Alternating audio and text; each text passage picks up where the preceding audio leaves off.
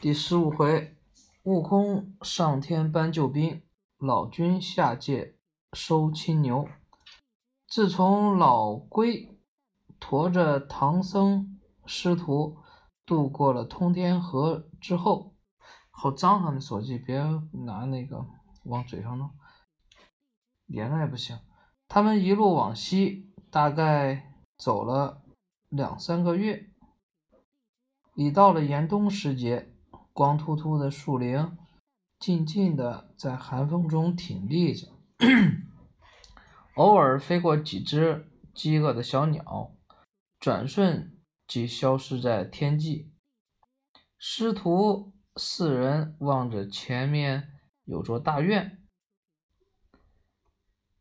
唐僧道：“八戒，你进去看看是什么人家，也好化些斋饭。”我们吃了再赶路。八戒进了院子，直朝里走，没见一人。他不死心，抬脚上了二楼，却见床上摆着一副骷髅，床边椅子上放着几件十分漂亮的棉衣。八戒正正觉寒冷，高兴的拿起棉衣便去见师傅。三藏不肯穿那偷来的御寒之物。又让悟空去化斋，八戒气道：“嗯，你不穿，俺老猪自己穿着防寒。”他挑了件最厚的衣服穿上，又递给了沙僧一件。两人刚刚穿上，便瘫倒在地，只觉得那衣服就像出……看那是《西游记》，你看，可以，就像那……就是你现在讲的这个，对，就像那般出绳般。绑着自己手脚，丝毫动弹不得。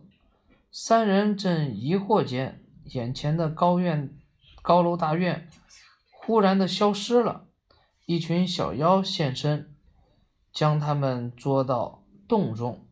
为首的妖怪见了唐僧，道：“你们是哪里来的和尚？大白天敢偷我的衣服？”三藏道：“我们是东土大唐。”往西天取经的和尚，我大徒弟化斋去了。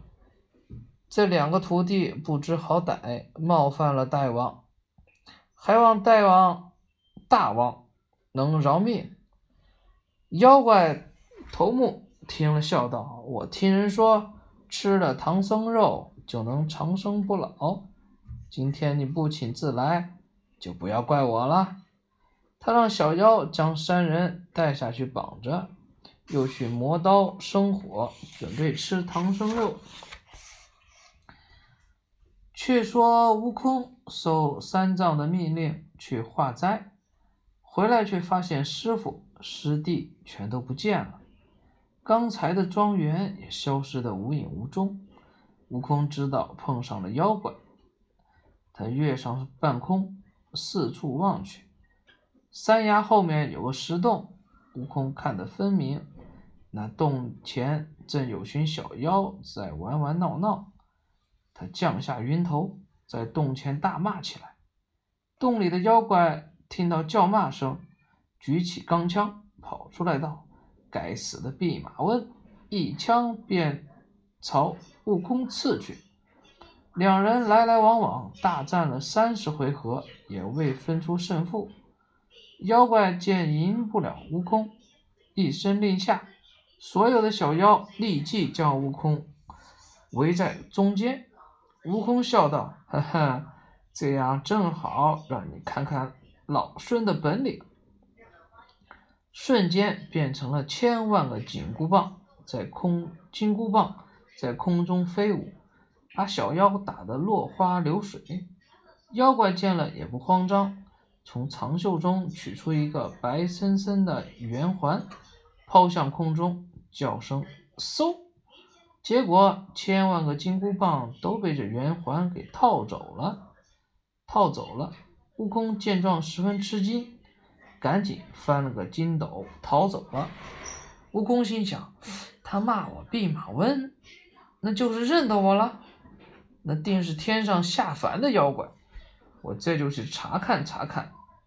他来到凌霄宝殿，把这事情说给玉皇大帝听。玉帝立刻命人去检查天神，没有发现任何人私自下凡。朱派出托塔李天王和哪吒三太子与悟空一道去制服妖怪。悟空赶紧谢过玉帝，领着李天王和三太子来到妖洞前挑战。那妖怪见了也不害怕，出门迎战。只见哪吒。哪吒变出三头六臂，举起手中的斩妖剑、砍妖刀、束妖索、降魔杵、绣球儿、风火轮六样兵器朝妖怪扔去，又叫声变，那些兵器一变十，十变百，百变千，千变万，像狂风暴雨一样飞出去。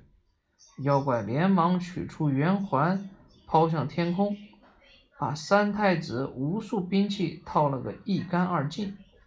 哪吒吃了败仗，李天王看得分明，道：“这妖怪有这宝贝，那么我就用套不住的东西来攻击他。”悟空道：“只有水火套不住，我这就去找火德星君来放火，烧死那妖怪。”他立即驾云朝南天门飞去。悟空带回火德星君，李天王亲自叫阵，举刀砍向妖怪。再来十几个回合，妖怪打不过天王，又掏出圆环。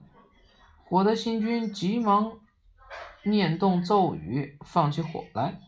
谁知妖怪的圆环竟将大火也掏走了。悟空无奈。又翻身去找水德星君，水德星君看准洞口，念动咒语，顷刻间大水铺天盖地的朝洞里涌去，妖怪立刻带领小妖躲回洞中，又将那圆环变大，挡在洞门口。悟空见了大叫：“不好，这宝贝连水也不怕！”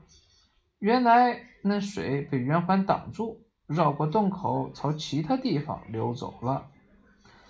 大水过后，妖怪得意洋洋的带着小妖出洞来，重新摆开了阵势，把大圣气得握着拳头朝妖怪打去。妖怪见了道：“你没有了兵器，也敢来送死？好，我也空手跟你较量较量。”说着，也扔了钢枪，与悟空在洞前打了起来。两人打得难解难分，悟空见不能胜过他，拔出毫毛，变作千万个猴王，纠缠住妖怪，抱腿的抱腿，扯腰的扯腰，抓眼的抓眼。妖怪被无数个猴王缠住，慌得只好又取出圆环，瞬间就把这些猴王套了进去。悟空见妖怪又一次得胜回洞。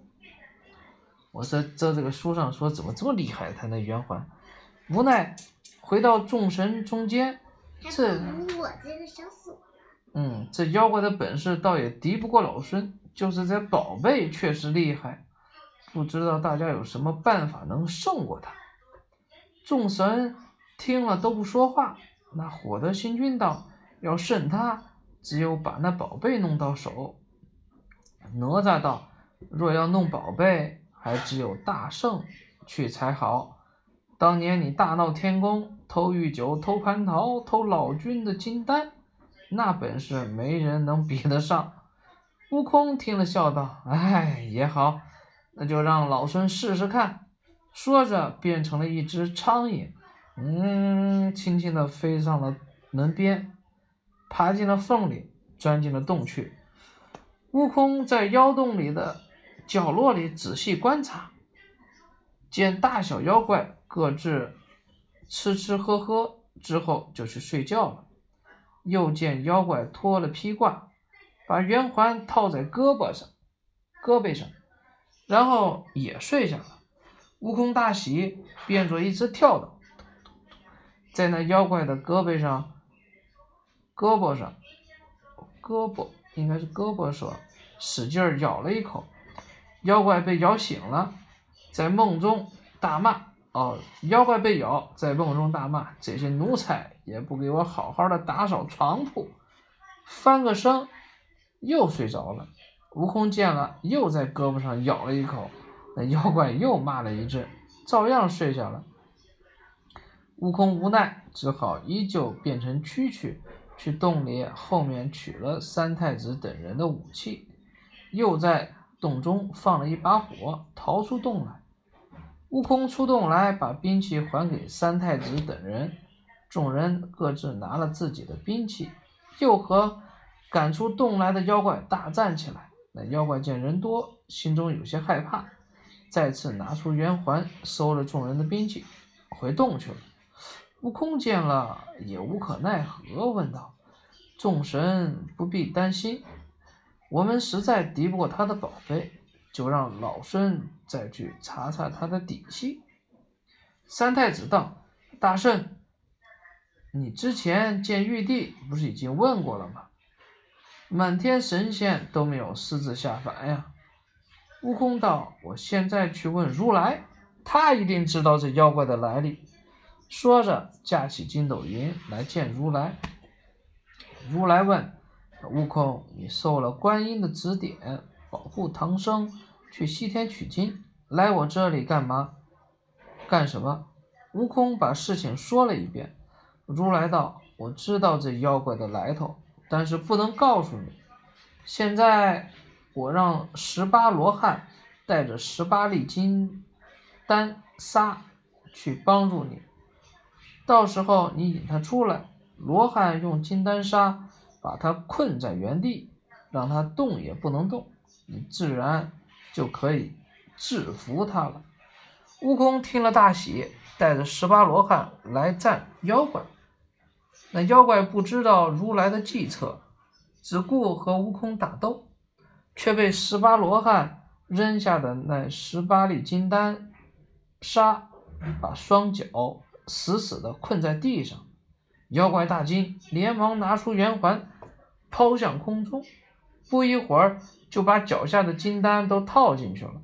悟空见了，对罗汉道：“原来如来也喜欢撒谎。你看，这金丹砂还是一样没用。”十八罗汉听了也不说话，只有降龙伏虎。二罗汉对悟空道：“佛祖吩咐我们，如果这金丹砂收服不了妖怪，就让你去离恨。”天去离恨天的兜率宫找太上老君。悟空听了大喜，立刻驾云来到兜率宫见太上老君，将情况一一说明。太上老君命人到处查看，最后查出老君骑的那头青牛不知何时逃走了。悟空气愤地说。哼，你这老官儿！我在下界，他在下界捉了我师傅，又用圆环套走了我不知多少兵器呢。老君道：“那宝贝就是我的金刚圈呀！”说着，悟空一起就和悟空一起下界来收服妖怪。老君见那妖怪还要和悟空打斗，赶忙叫道：“牛儿，你还不现出原形，跟我回去！”妖怪见是老君，吓得魂飞魄散，趴在地上现出原形，原来是一头青牛。老君又上前取来金刚圈，拿在手中，吹了口气，那些被套进去的兵器都落在地上，而金光圈也套在了那头青牛的鼻子上，被老君骑着上天去了。众神见了大喜。各自取回兵器，辞别悟空回去了。悟空提着金箍棒来到妖洞，消灭小妖，救出师傅和师弟。四人在山上休息了一晚。第二天整理好行李，又重新翻山越岭，朝西天走去。好了，讲完了，第十五回讲完喽。